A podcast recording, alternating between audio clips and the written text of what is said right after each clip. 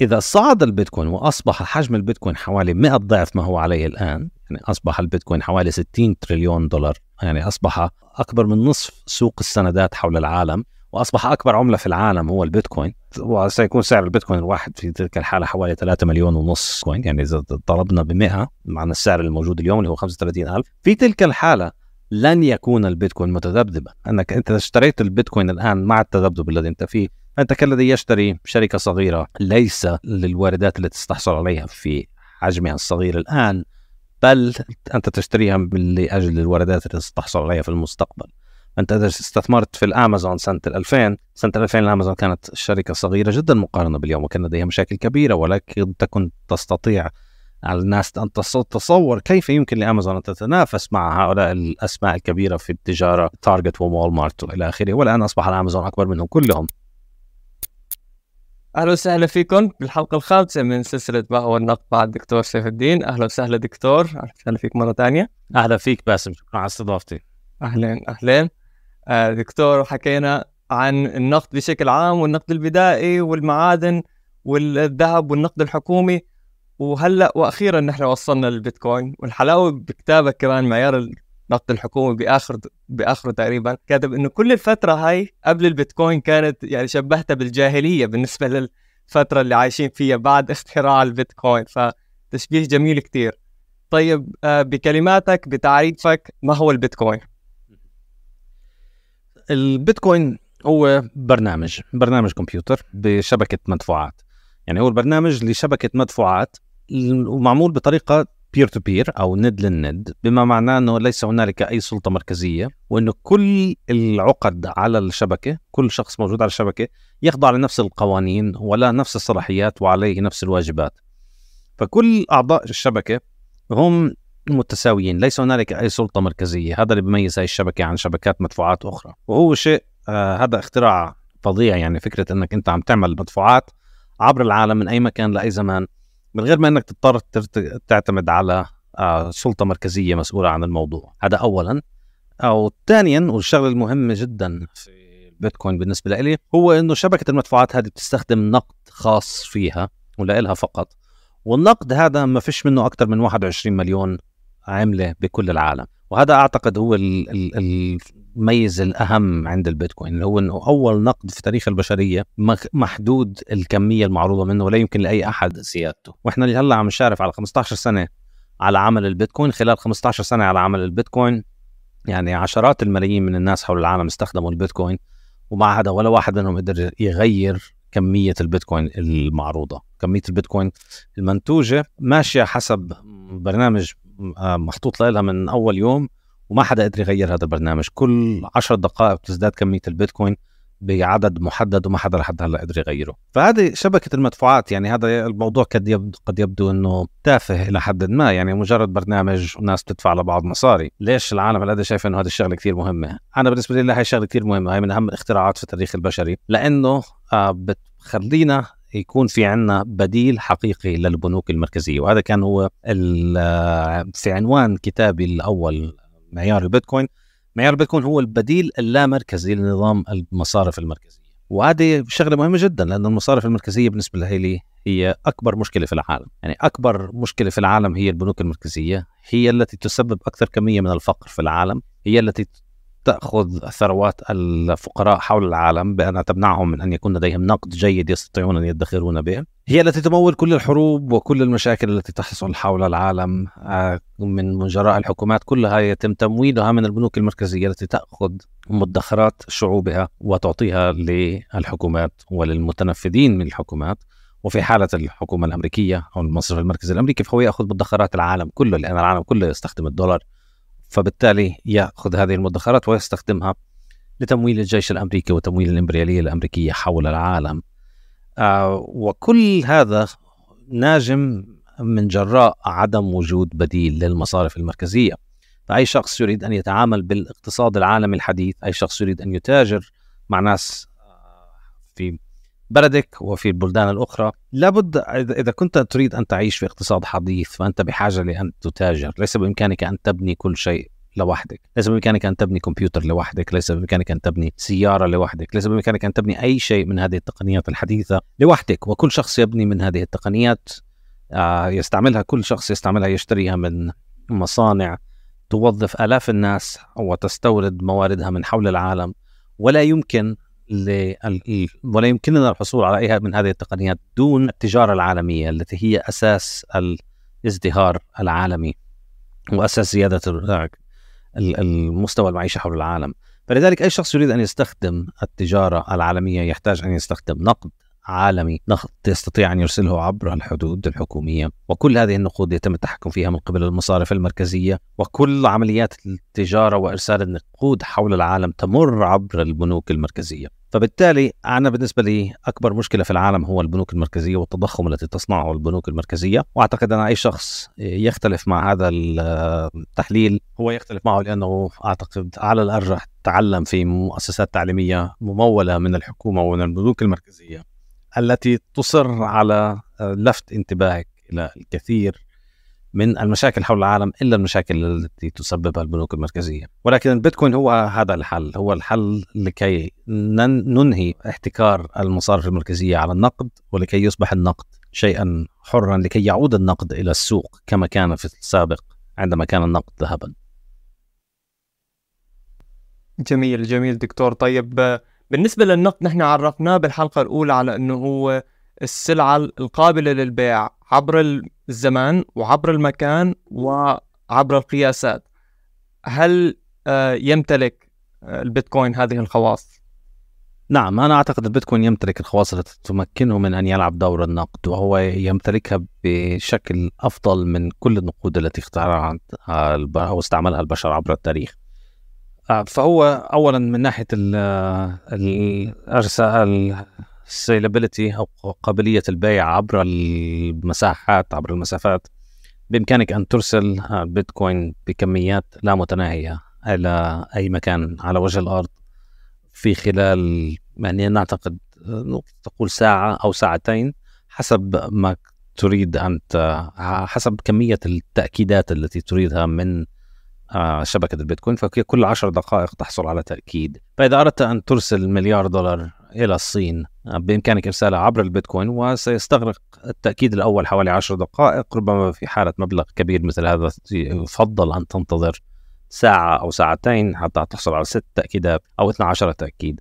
ولكن خلاصة الموضوع أنه بعد ساعتين أو ثلاث ساعات فإن النقود قد انتقلت بإعتراف كل أعضاء الشبكة انتقلت النقود من العنوان الذي بحوزتك إلى عنوان الشخص الذي موجود في الصين خلال ساعتين أو ثلاثة فقط. بينما في المقابل إذا أردت أن تفعل ذلك بالذهب فالموضوع يستغرق أيام ويكلف كثير جدا أكثر مما يكلف البيتكوين.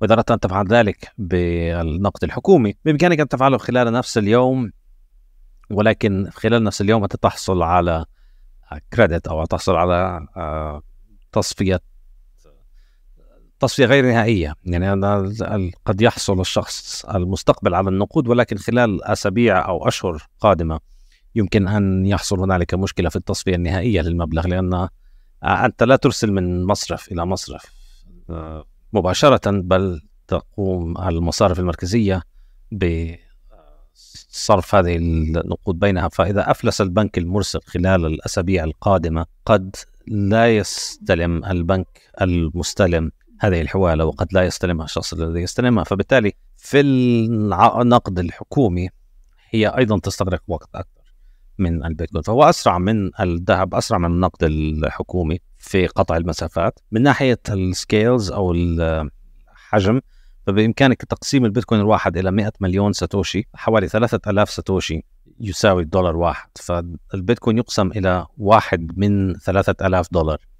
آه، أصغر قيمة في البيتكوين موجودة. هو بإمكانك أن تجمع هذه المبالغ الصغيرة في عنوان واحد ليصبح مبلغ كبير وبإمكانك أن تأخذ المبلغ الكبير من عنوان واحد وتقسمه إلى مبالغ أصغر في عناوين كثيرة. فبالتالي ليس هنالك مشكلة سواء كنت تريد أن تتعامل بالبيتكوين بمبالغ ضخمة أو مبالغ صغيرة. ومع شبكة البرق بإمكانك أن ترسل مدفوعات بالبيتكوين بقيمة ساتوشي واحد يعني أقل من واحد على ثلاثة ألاف من الدولار. بإمكانك أن ترسلها بشبكة البرق وبإمكانك عبر شبكة البيتكوين الأساسية أن ترسل آلاف البيتكوينز أو حتى ملايين البيتكوينز بمبالغ. مليارات الدولارات وعشرات مليارات الدولارات حاليا وكلما زاد السيوله في الشبكة كلما زادت إمكانية إرسال القيمة عبر هذه الشبكة. وثالثا وهو الأهم بالنسبة لي هو آه، قابلية البيع عبر الزمان. وهنا بالنسبة لي يتميز البيتكوين بشكل أهم عن النقود الأخرى لأن تذكر كما كنا نقول عن الذهب الذهب يحافظ على قيمته عبر الوقت لأنه لا يمكن لأي أحد أن ينتج كميات كبيرة من الذهب ليطرحها على السوق وكمية الذهب التي مطروحة على السوق تزداد كل عام بشكل ضئيل بحوالي واحد أو اثنان في المئة كل سنة فقط وليس أكثر. مما يزيد المعروض من الذهب بشكل قليل ويمنع أن يحصل فائض في الإنتاج في المعروض يؤدي إلى انهيار السعر وهذا هو السبب الذي لم يجعل سعر الذهب ينهار عبر تاريخه. وقد يهبط قليلا قد يصعد ولكنه مقارنة بالسلع وال والأصول الحقيقية في الاقتصاد الذهب دائما يحافظ على قيمته نسبيا عبر الزمان. ولكن البيتكوين يتفوق على ذلك. فالذهب كل سنة يزداد واحد ونصف أو 2% بينما البيتكوين حاليا يزداد حوالي واحد ونصف 1.7% ولكن ابتداء من العام القادم سينخفض وستنخفض نسبة الازدياد في المعروض من البيتكوين. إلى أقل من 1% وبعد أربع سنوات ستنخفض إلى أقل من نصف بالمئة بعد أربع سنوات إلى أقل من ربع بالمئة ومن ثم سيتم سيستمر في الانخفاض حتى يصل إلى الصفر ويز ولن يزداد المعروض من البيتكوين يعني لن, يبقى لن يكون هناك أكثر من 21 مليون بيتكوين أبدا مهما حصل.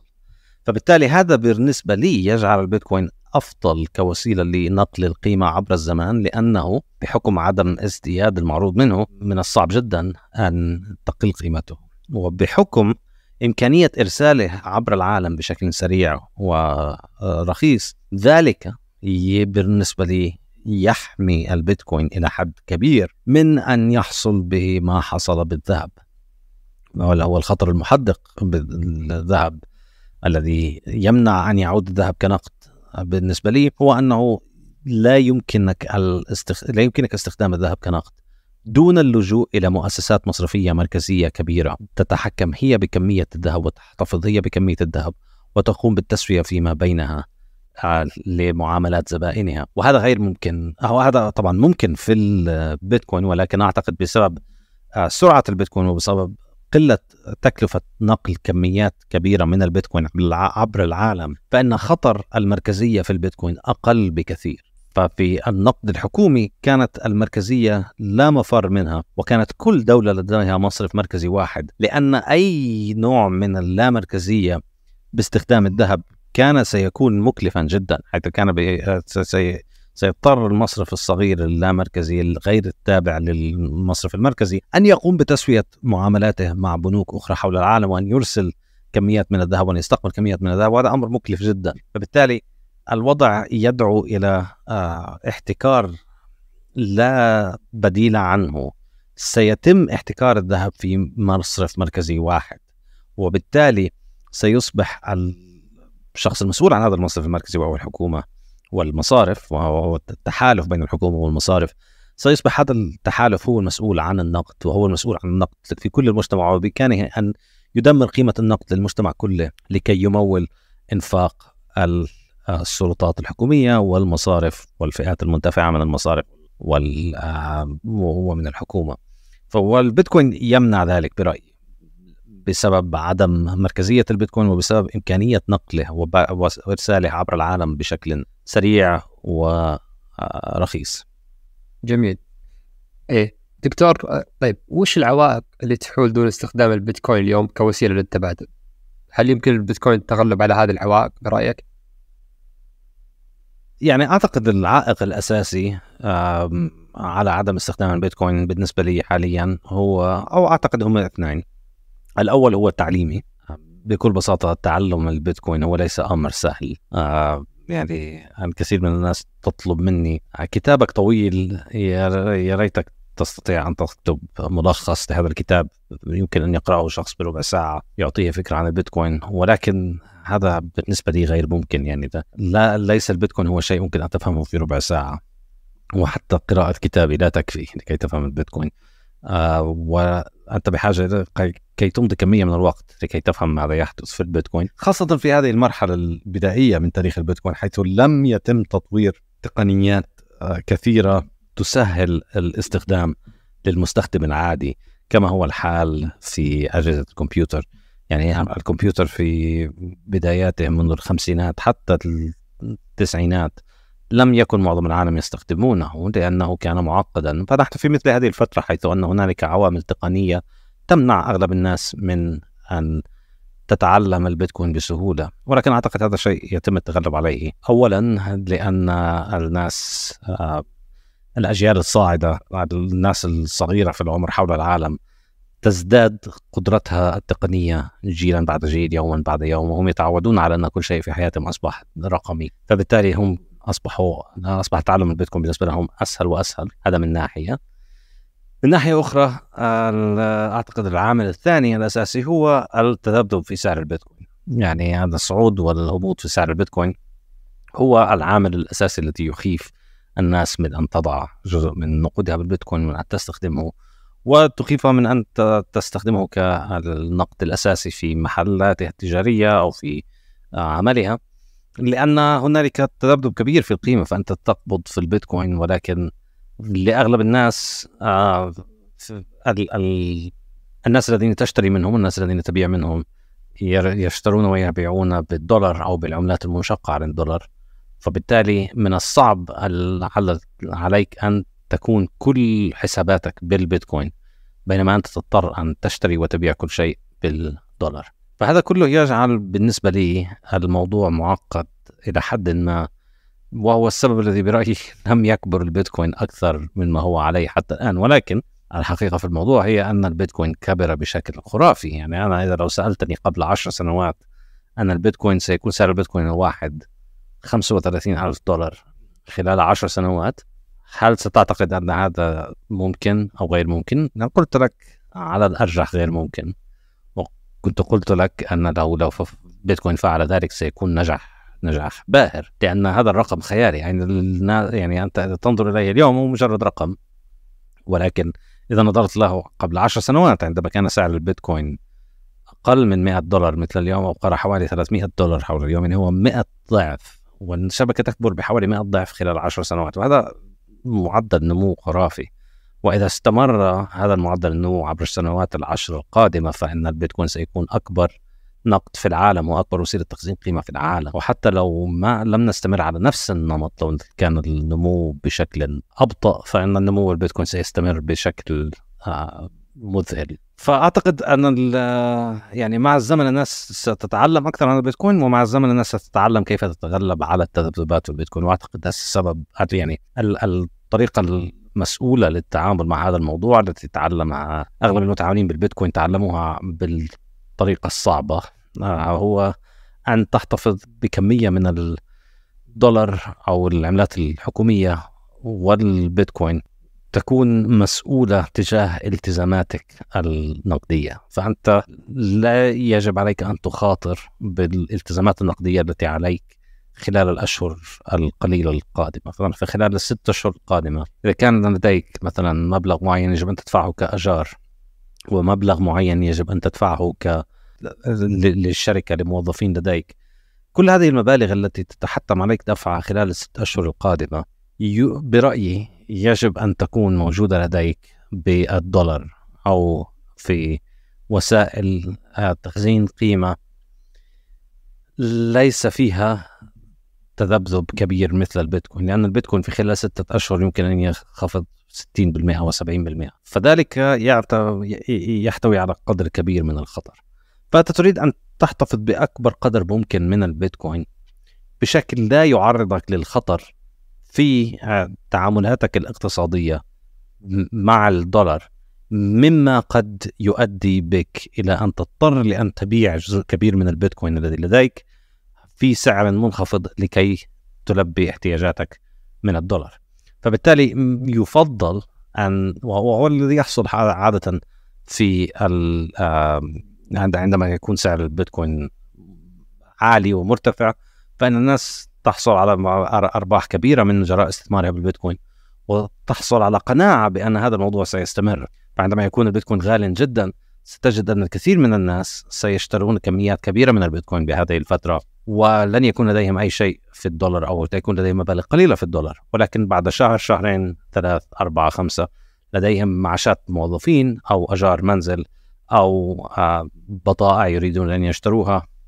فبالتالي آه، وينخفض سعر البيتكوين. فبالتالي يضطرون أن يبيعوا البيتكوين على خسارة كبيرة لكي يلبوا هذه الاحتياجات. فبالتالي خاصة إذا كان السعر مرتفع والسعر أمضى آه، سنة من الصعود المستمر. في هذه الحالات ربما يجب أن تكون أو ربما ليس سنة ربما يعني أكثر من سنة لأنه زي مثلا حسب تذبذبات السوق. ولكن إذا كان في مرحلة صعود مستمر كبير وكانت الجميع يقول عن البيتكوين أشياء جيدة ربما هذا هو الوقت الذي يجب أن تكون حذر من أن تحتفظ بالكثير من البيتكوين لديك لأنه قد ينخفض بشكل كبير مما قد يؤدي إلى خسارة كبيرة. فإذا احتفظ فموضوع ال... ال... التذبذب بالقيمة هو مسألة مشكلة فقط يتم حلها عبر حجم البيتكوين في الملف المالي لديك. فكلما كنت لديك عليك التزامات بالدولار أكثر. كلما كان يجب عليك أن تحتفظ بجزء أكبر من مدخراتك بالدولار وأن تشتري البيتكوين بالأشياء الأخرى فبالتالي عندما يصعد البيتكوين تستطيع أن تحافظ على الكمية الأكبر من البيتكوين ولا مضطرا أن تبيعها لأنه ليس لديك لأن لديك الدولار الكافي لكي تلبي هذه الاحتياجات. فبالتالي يعني أعتقد آه، إذا كنت تخاف من تذبذب البيتكوين إذا أنت مقتنع ولكنك خائف من التذبذب فالحل بسيط. آه، ابدأ بشراء البيتكوين بطريقة لا يؤذيك فيها التذبذب. يعني أنت تشتري كمية حتى لو تذبذب السعر وصعد وخفض وانخفض هذا لن يكون مشكلة كبيرة لديك. ومع الوقت أنا بالنسبة لي سيزداد سعر البيتكوين على الأرجح على المدى البعيد وهذا سيجعل آه، كمية البيتكوين أو نسبة البيتكوين في ملفك تزداد وتزداد أكثر وأكثر مما يجعل كمية النقد الدولار في ملفك تقل أقل أكثر وأكثر.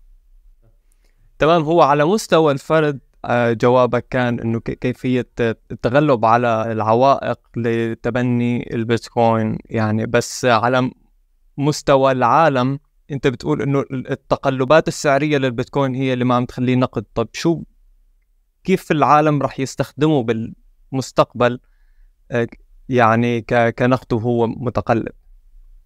آه يعني هذا أعتقد سؤال مهم جدا وأعتقد الجواب للموضوع هو إنه ببساطة شو اللي جعل الذهب يكون أقل تذبذب؟ فهنالك طريقتين لمجاوبه جواب هذا السؤال. وأنا كنت أعتقد بوجهه النظر الأولى ولكن في خلال كتابة معيار البيتكوين وبعد كتابته أعتقد انتقلت أكثر فأكثر إلى وجهة النظر الثانية التي سأشرحها الآن اللتان ساشرحهما في وجهة النظر الأولى وهي وجهة النظر الفيات وجهة النظر النقد الحكومي آه، لن يستقر سعر البيتكوين طالما أنه ليس هنالك مصرف مركزي يتحكم في البيتكوين. يستطيع أن يزيد أو يقلل المعروض من البيتكوين بشكل يسمح للسعر بالبقاء ثابتا نسبيا. فإذا كان هنالك مصرف مركزي يتحكم بالبيتكوين وبدأ سعر البيتكوين يزداد بشكل كبير بإمكان هذا المصرف أن يطبع كميات كبيرة من البيتكوين يضعها في السوق لكي يقل الارتفاع في سعر البيتكوين فبالتالي يستقر سعر البيتكوين. في المقابل آه لو بدأ سعر البيتكوين ينخفض فبإمكان هذا المصرف آه بيع آه احتياطي لديه من عملات أخرى لشراء البيتكوين ومنع البيتكوين من الهبوط. وهذا ما تفعله المصارف المركزية حول العالم. هكذا تحاول أن تحافظ على استقرار سعر الصرف لدى عملتها. ولكن آه، في في في بالبيتكوين هذا شيء مستحيل. لن يكون لدينا هنالك سلطة مركزية تستطيع أن تطبع البيتكوين وليس لأنه ولو حصل ذلك لانتهى البيتكوين. فبالتالي بأنه ليس لدينا هنالك سلطة مركزية حسب وجهة هذه النظر قد ينظر البعض ويقول بالتالي البيتكوين لن يستقر سعره وسيبقى سعره يتذبذب كثيرا. في صعود وانخفاض وذلك سيمنعه من أن يستخدم كنقد. وبالتالي سيبقى هو وسيلة للمراهنة والمقا... وال... مقامره بين ال- الناس حول الإنترنت. ولكن لن يحظى بدور اقتصادي مهم. ولكن وجهة النظر الأخرى التي تأتي من منطلق نمساوي من منطلق المدرسة النمساوية وهي من منطلق دراسة الاقتصاد ال- النقد. الذهبي هي كيف كان الذهب هو أثبت آه، أصل نقدي أو أقر أصل نقدي تذبذبا عبر التاريخ وكيف حافظ على ذلك من دون وجود مصارف مركزية تتحكم به. فاليوم ليس هنالك مصرف مركزي يستطيع التحكم بسعر الذهب. أي شخص يستطيع أن ينتج الذهب وأي شخص- أي يستطيع أن يبيعه. وهنالك سوق ضخمة وكميه ضخمة معروضة في حول العالم حوالي 200 ألف طن تقريبا. ولكن مع كل ذلك فإن سعر الذهب يعني بشكل جنوني يبقى تقريبا ثابتا. يعني سعر البقرة هو حوالي أونصة ذهب في كل مكان وزمان تقريبا. هنالك روايات عبر التاريخ من أيام الرومان ومن عبر الأماكن والأزمان تريك أن سعر البقرة دائما يكون حوالي أونصة ذهب وهو لازال شيء صحيح اليوم. فكيف؟ طبعا ليس ثابتا دائما ولكنه يتذبذب حول ذلك السعر وهو شيء لا نراه بالحكومة النقدية. يعني ماذا كان سعر البقرة بالدولار قبل 100 عام؟ ربما 5 دولار 20 دولار 30 دولار أعتقد 20 دولار تقريبا وهو كان سعر أونصة الذهب في ذلك الوقت. فذهب سعر البقرة من 20 دولار إلى حوالي 2000 دولار اليوم بينما سعر البقرة بالذهب بقي حوالي أونصة فالدولار لديه مصرف مركزي يحافظ على ثباته ومع ذلك سعر البقرة اليوم واحد بالمئة من سعر البقرة أو مئة ضعف سعر البقرة قبل مئة سنة. بينما الذهب ليس لديه مصرف مركزي يحافظ على سعره وعلى ثباته ويتحكم في الكمية المعروضة منه. ومع ذلك سعر البقرة اليوم في الذهب تقريبا هو نفسه سعر البقرة قبل مئة عام. فما هو السر؟ السر هو أن النقد هو بحد ذاته هو ما يتكون هو السلعة التي تكون لديها الإمكانية لامتصاص المعروض والطلب بأكثر آه، مرونة دون أن يتغير سعرها. هذا هو ما يعين ما, ما يجعل شيء نقدا فبالتالي الذهب لم تكن صدفة أنه هو كان أقل شيء يتذبذب سعره من بين المعادن. هذا هو النقد. الخاص- الخ- الخاصية الأساسية للنقد هي القدرة على البيع والشراء دون أن يحصل انخفاض كبير في السعر وهذا شيء ليس موجود في البيتكوين اليوم ولكنه كان موجود بالذهب فما الذي وضعه في الذهب؟ ما الذي جعل هذه الخاصية يتمتع بها الذهب؟ والجواب هو أن الذي جعل ذلك هو أن الذهب كان لديه ولا زال أكثر آه، معروض لا يتغير مع الوقت فمع الوقت يزداد المعروض بالذهب بكمية قليلة جدا جدا جدا. فبالتالي ذلك يدفع بالناس لكي تقتني كميات كبيرة من الذهب لتخزن فيها ثروتها. وبالتالي الناس التي تدخر بأشياء غير الذهب ترى ثروتها تتآكل وتتلاشى مع الوقت وتبقى الثروات المدخرة بالذهب. ولذلك نرى في كل العالم أن الثروات هي الثروات الموجودة بالذهب وأن الثروات غير الموجودة بنقود غير الذهب تذهب هباء. فبالتالي مع عندما نصل إلى مرحلة تصبح فيها معظم الحسابات الشخصية معظم ال- الرؤوس المال الشخصية ورؤوس المال الحكومية وال- وللشركات الخاصة أن هذه الشركات تحتفظ بكمية كبيرة من أي نوع من أنواع النقد سواء كان ذهب أو دولار. عندما يكون لديهم أكبر آه نقد يكون الجميع لديه هذا النقد ويحتفظ فيه لأنه يحتفظ بقيمته. فذلك يجعل النقد هو الخيار الأساسي والأول لأي شخص يريد أن يتاجر. فبما أنني أحتفظ بأكبر كمية من ثروتي بالذهب وأنت تحتفظ بأكثر كمية بثروتك بالذهب وشخص آخر يحتفظ بكمية من الذهب والشركات اللي نتعامل معها والحكومات اللي نتعامل معها كلها لديها ثرواتها بالذهب. عندما تريد أن تتعامل مع أي شخص من هؤلاء الأشخاص أو المؤسسات فالخيار الطبيعي للتجارة بينك وبينه هو الذهب لماذا؟ لأنه كونك وكونه تحتفظون بكميات كبيرة من الذهب ذلك يعني أن كمية الذهب الموجودة على السوق كبيرة جدا فبالتالي أي شخص يريد أن يشتري أو يبيع أي آه، كمية من الذهب أو يشتري أغراض في مقابل الذهب لن يكون لديه تأثير كبير على السوق لأن السوق ستكون كبيرة أكثر وأكثر وأكثر فبالتالي بالنسبة لي التذبذب في السعر هو نتيجة نتيجة لإمكانية المشتري أن يكون لشرائه وبيعه تأثير كبير على السوق وهو ما يحصل عندما تذهب أنت تشتري نقد غير كبير والبيتكوين حاليا ليس نقدا كبيرا أقل من 1% من النقود في العالم بيتكوين. فبالتالي أنت إذا تذهب إذا إذا جاءت مؤسسة كبيرة لو جاءت صندوق الائتمان السيادي للمملكة العربية السعودية وأراد أن يشتري كمية جيدة من البيتكوين لو أرادوا أن يشتروا 10 مليار بيتكوين سيحاولوا أن يشتروا 10 مليار بيتكوين سيؤدي ذلك إلى صعود كبير في سعر البيتكوين. إذا حاولوا أن يشتروا 10 مليار دولار من الذهب سيكون ذلك أقل تأثيرا على سوق الذهب لأن سوق الذهب أكبر حوالي 10 أضعاف من سوق البيتكوين حاليا. فمن الأسهل عليك أن تشتري ذهب من دون أن تحدث صعود كبير في سعر الذهب. لو أعلنت السعودية أنها ستشتري 10 مليار دولار من الذهب غدا سيصعد سعر سعر الذهب بكل تأكيد ولكنه لن يصعد كما لو أعلنت السعودية أنها ستشتري 10 مليار دولار بالبيتكوين. البيتكوين سيصعد بشكل أكبر لأن السيولة في البيتكوين أقل من السيولة في الذهب. وفي المقابل لو أرادت تشتري 10 مليار دولار من الدولار سيزداد سعر الدولار بشكل أقل. حتى من الذهب لأن كمية السيولة في الدولار أكبر من الذهب. فبالتالي الذي يحدد التذبذب هو كمية السيولة والذي يحدد كمية السيولة هو كمية الناس التي تحتفظ بهذا النقد. والذي يحدد كمية الاحتفاظ بالنقد هو قدرة النقد على المحافظة على قيمته. فبالتالي بالنسبة لي الحل لمشكلة التذبذب في البيتكوين هو سيأتي من جراء ازدياد القيمة السوقية للبيتكوين الذي يحتفظ فيه العالم حول العالم. فحاليا قيمة البيتكوين حول العالم هي حوالي 600 مليار دولار آه تقريبا. مما يعني أنه حتى إذا جاء إيلون ماسك وقال أنه سيشتري بيتكوين فذلك يحدث ارتفاع كبير في سعر البيتكوين وهو مجرد شخص. ولا زلنا في هذه المرحلة أنه بإمكان أغلى رجل في العالم وبإمكان أغلى حتى أغنى حتى ألف رجل في العالم وبإمكان الحكومات وبإمكان أغلب الشركات الكبرى في العالم كلها بإمكانها أن تؤثر بشكل كبير على سعر البيتكوين. إذا أرادت أن تشتري وتبيع البيتكوين لأن سعر البيتكوين حساس جدا لأن كمية البيتكوين المعروض في السوق قيمتها لا زالت جزء صغير جدا من قيمة الدولار والنقود الأخرى.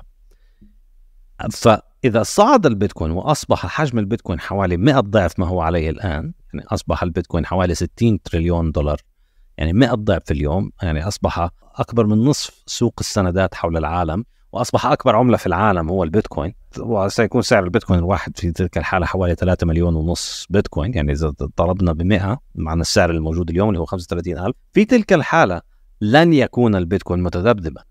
سيحل مشكله التذبذب لأن سيكون سعر ستكون كمية السيولة في السوق 60 تريليون دولار. وهي يعني ثلاث أضعاف كمية الدولارز الموجودة بالعالم ثلاث أضعاف سندات الخزينة الأمريكية التي هي أكبر سوق في العالم في السيولة اليوم ولذلك أكبر المستثمرين يضعون أكبر جزء من ثرواتهم في سوق السندات الأمريكية، سندات الخزينة الأمريكية التي توازي قيمتها حوالي 25 تريليون دولار. وهنا تضع المؤسسات الكبيرة يعني إذا كنت أنت الصندوق السيادي للسعودية لن تضع 500 مليار دولار في أسهم شركات لأن في 500 مليار دولار ليس هنالك شركة تستطيع أن تأخذ 500 مليار دولار من رأس المال وتفعل فيه شيء. أنت هذا حاولت أن تشتري 500 مليار دولار من أسهم شركة ابل كل ما ستفعله هو أنك ستزيد سعر الشركة سهم الشركة بشكل خرافي مما يعني أنك ستحصل على الشركة بسعر سيء. فبالتالي آه، المكان الوحيد حاليا أو المكان الأنسب لوضع كميات كبيرة من النقود هو سوق سندات الخزينة الأمريكية. فبالتالي بإمكان مؤسسات كبيرة مثل الصناديق السيادية أن تضع نصف تريليون دولار في سندات خزينة أمريكية وأن تشتري ذلك من دون أن تحدث كمية من الضرر الكبير على السوق وترفع السعر بشكل كبير. وعندما تريد أن تبيع لن تحدث كمية كبيرة من الهبوط بالسعر. لأن السوق لديه سيولة كبيرة. لأنه حتى لو يعني بإمكانك أن تنظر إليه كأنه آم، ال- المقارنة بين حوض سباحة صغير وبحر. إذا رميت إذا رميت شخص كبير جدا حجما في مسبح منزلي قد يؤدي بطوفان الماء من المسبح من البركة الصغيرة. لكن إذا رميته في بحر فهو لن يحدث أي تغيير في مستوى البحر لأنه مع كل كبره البحر أكبر بكثير بكثير. فسوق سندات الخزينة الأمريكية حاليا هو مثل ذلك مثل مثل البحر.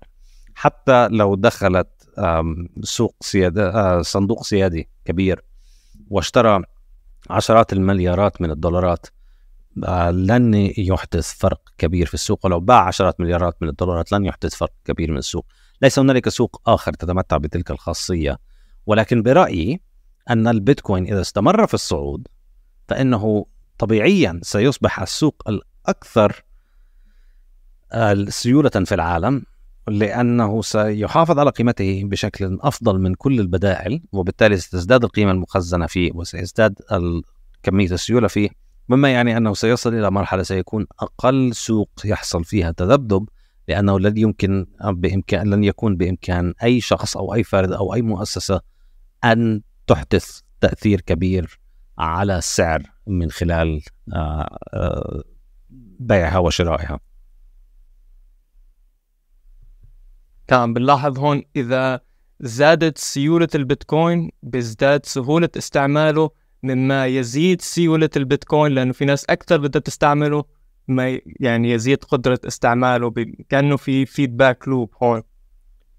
نعم ويعني ال- مثل كل شيء أعتقد في الاقتصاد هو الموضوع آم، يعني ليس هنالك خطأ أو صح آه، صح أو خطأ ممكن أن نكتشفه بالمطلق. هو خيار اقتصادي أنت تتخذه وهنالك تبعات له. فإذا أنت قلت لا أريد أن أستخدم البيتكوين لأنه متذبذب بشكل كبير شخص آخر قد يقول لا سأستخدم البيتكوين لأنه متذبذب ولكن التذبذب بإمكاني التغلب عليه عبر التعامل معه بطريقة ذكية. فإنك مع الوقت ستجد أن الشخص الذي أخذ القرار الاضبط هو الشخص الذي استفاد أكثر من هذا الموضوع. وأعتقد أن ذلك سيحصل. ع- يعني أن انك أنت اشتريت البيتكوين الآن مع التذبذب الذي أنت فيه.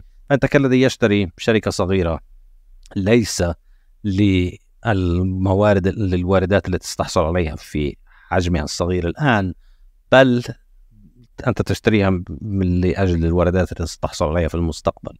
أنت إذا استثمرت في الأمازون سنة 2000 سنة 2000 الأمازون كانت شركة صغيرة جدا مقارنة باليوم وكان لديها مشاكل كبيرة ولكن تكن تستطيع على الناس أن تص- تتصور كيف يمكن لأمازون أن تتنافس مع هؤلاء الأسماء الكبيرة في التجارة know, المحلات التي تبيع Target و Walmart وإلى آخره. والآن أصبح الأمازون أكبر منهم كلهم. فهنالك هو هو خيار ريادي. أنت كمفكر بإمكانك أن تنظر إلى الأمازون وإلى فيسبوك وإلى جوجل وإلى بيتكوين على ما سيحصل في المستقبل وبإمكانك أن تكون مخطئ وبإمكانك أن تكون محق وأنا برأيي أنه النظر إلى الذهب هو الذي يرينا لماذا البيتكوين هو الأنسب أ- للعب الدور النقدي لأنه لديه كل ما لدى البت... ما لدى الذهب ولكن آه، بشكل أفضل. هل أنت قلق بشأن آه، رغبة المزيد من الناس ب آه، تعدين البيتكوين وزيادة يعني عند زيادة الطلب على أي سلعة إن كانت ذهب إن كانت نحاس بتلاقي في حافز أكبر للناس إنه تعدن هذا الشيء أو تنشئ وتنتج هذا الشيء. فهل أنت خائف من إنه البيتكوين يحصل فيه نفس الأمر إنه عند زيادة الطلب على البيتكوين يصير في حافز كبير إنه الناس تعدن بيتكوين أكثر وتنشئ بيتكوين أكثر وتضخم المعروض؟ آه، يعني هذا هو أكثر شيء إعجازي في البيتكوين أنا شفته. هو فكرة إنه البيتكوين المعروض منه لا يمكن يتغير مهما زادت كمية الناس اللي عم بتحاول تنتج فيه. وهذا الناتج من وراء شيء اسمه the difficulty adjustment. أو آه، تعديل الصعوبة الذي يحصل في التعدين في البيتكوين. فالطريقة التي يحصل فيها ذلك هو أنه تعدين البيتكوين يتم عبر محاولة الأجهزة الحاسوبية أن تحذر الجواب الصحيح لمسألة حسابية. وليس بإمكانها حل هذه المسألة الحسابية هي فقط بإمكانها أن تحاول أن تتحذر وأن تضع الجواب في هذه المسألة الحسابية وترى إذا استطاع هذا الجواب أن يحلها. فبالتالي الطريقة الوحيده هي أن تستمر في التحذير وتحاول الكثير الكثير من الأرقام. كلما زادت صعوبة المسألة الحسابية كلما استغرقت كميات أكثر من الوقت لكي تستطيع اجهزه الحاسوب التي تعدن البيتكوين أن تجد الجواب. مهما كانت المسألة الحسابية ممكن أن يتم إيجاد الجواب لهذا الموضوع لهذه المسألة في خلال ثانية وممكن أن يستمر الموضوع إلى سنة. ولكن آه، حسب حسب صعوبة المسألة وحسب كمية الحواسيب المتوفرة هنالك نسبية ل آه، هنالك أفضلية لكمية الوقت التي تستغرقها هذه الحسابات. فعندما بدأ تعدين البيتكوين بدأ تعدين البيتكوين من جهاز حاسوب واحد كان لدى ساتوشي وهو الذي عدن أول block من البيتكوين 50 بيتكوين. فمع الكتلة الأولى كانت صعوبة العملية الحسابية بحيث أن جهاز حاسوب واحد في تلك الفترة كان يستطيع أن يحزر المسألة الحسابية بمعدل كل عشر دقائق. فإذا أنت في خلال تلك الفترة كان لديك جهاز حاسوب واحد على شبكة البيتكوين وكان هذا الحاسوب هو يحاول أن يعدن سيستمر في محاولة أن يحزر الأجوبة الصحيحة لتلك المسألة الحسابية. قد يجد أول كتلة أول جواب صحيح خلال دقيقة. قد يجد الثاني في خلال 15 دقيقة. قد يجد الثالث في خلال 6 دقائق.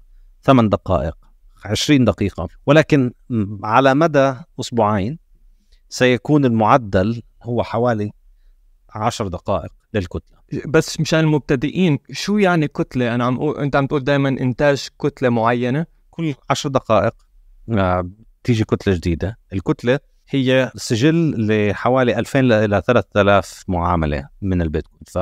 فأعضاء الشبكة بيكونوا عم بيرسلوا بيتكوين بينهم وبين بعض.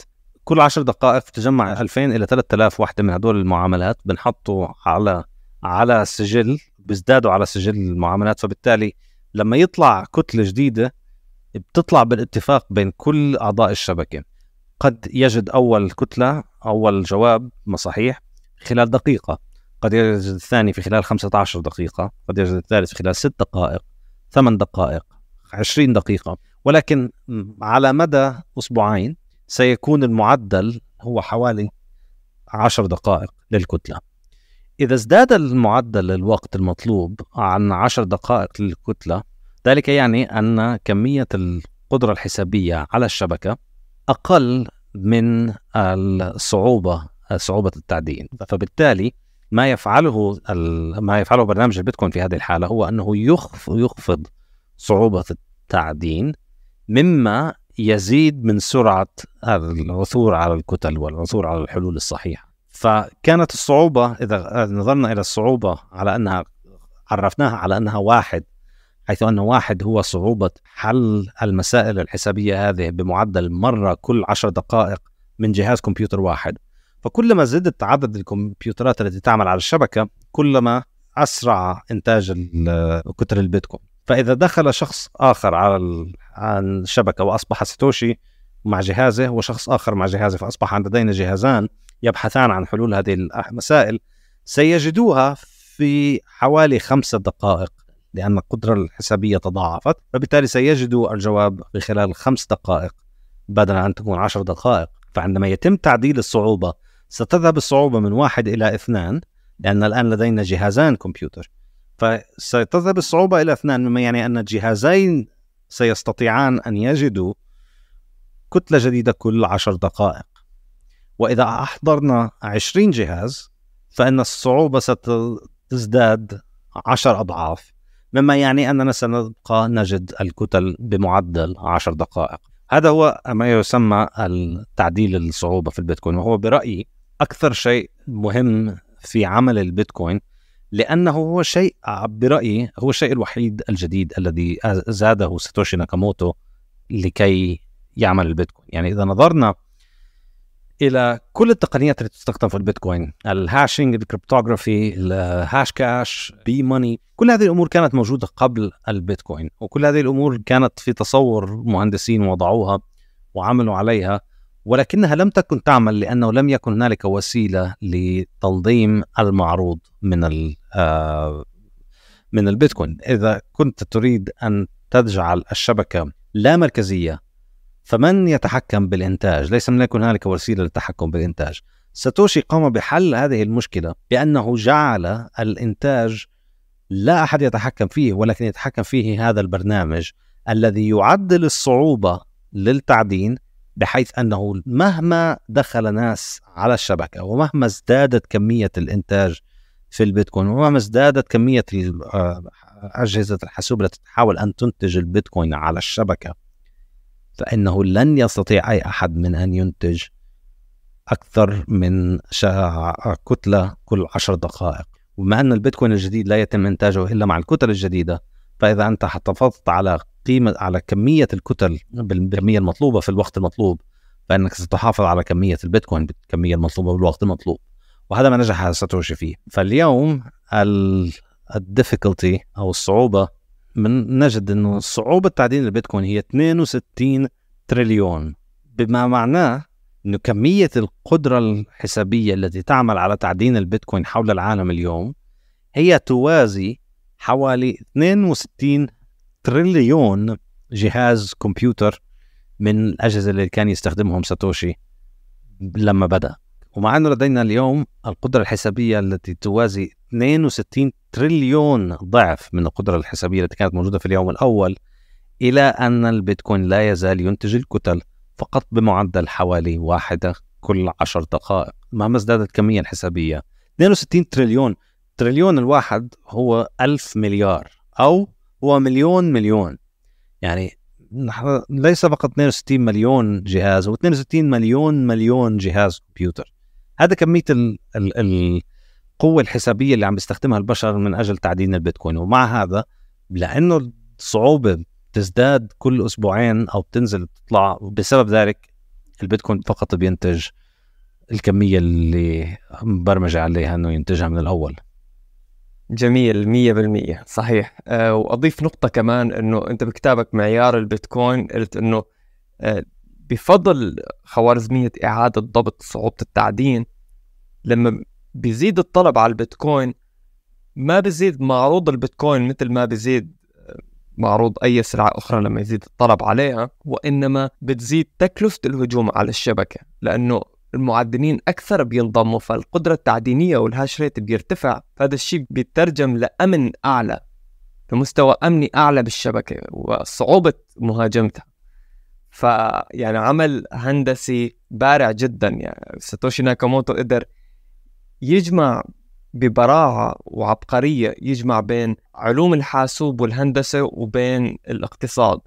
فكان حريص على تركيب هذا النظام أو هاي الآلة الهندسية بطريقة تنشئ نقد سليم اقتصاديا ومحدود الكمية ويمكن نقله بشكل عالي الأمان حتى مع وجود محفزات كبيرة لإنتاج المزيد منه وتغيير السياسة النقدية التي كتبها ساتوشي ناكاموتو قبل إصدار البرنامج. وهذا ما يميز السياسة النقدية للبيتكوين بأنها مسبقة التخطيط وبذلك قابل للتوقع إلى حد كبير بعكس السياسات النقدية الخاصة بالبنوك المركزية اللي كل يوم بتغير رأيها وكل يوم آه، بتطبع وبترفع سعر الفائدة بتنزل سعر الفائدة بتقلل المعروض نفس كمان العملات الرقمية البديلة مثل الإثيريوم أو عدة عملات أخرى كمان. ما ما فيك تتوقع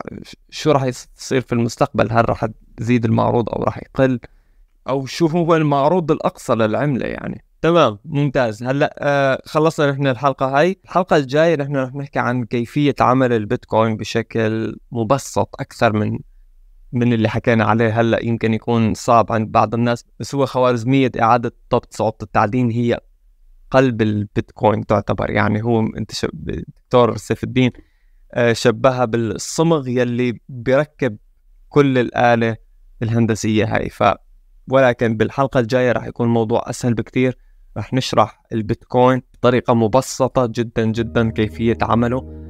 آه، تقنيا مشان نفهم التوابع الاقتصادية وهل سيستطيع البيتكوين الاستمرار والصمود والتوسع لاستيعاب جميع معاملات النقدية التي تحصل في العالم. شكرا كثير لحسن استماعكم. شكرا دكتور سيف. نشوفكم في الحلقة القادمة. إلى اللقاء.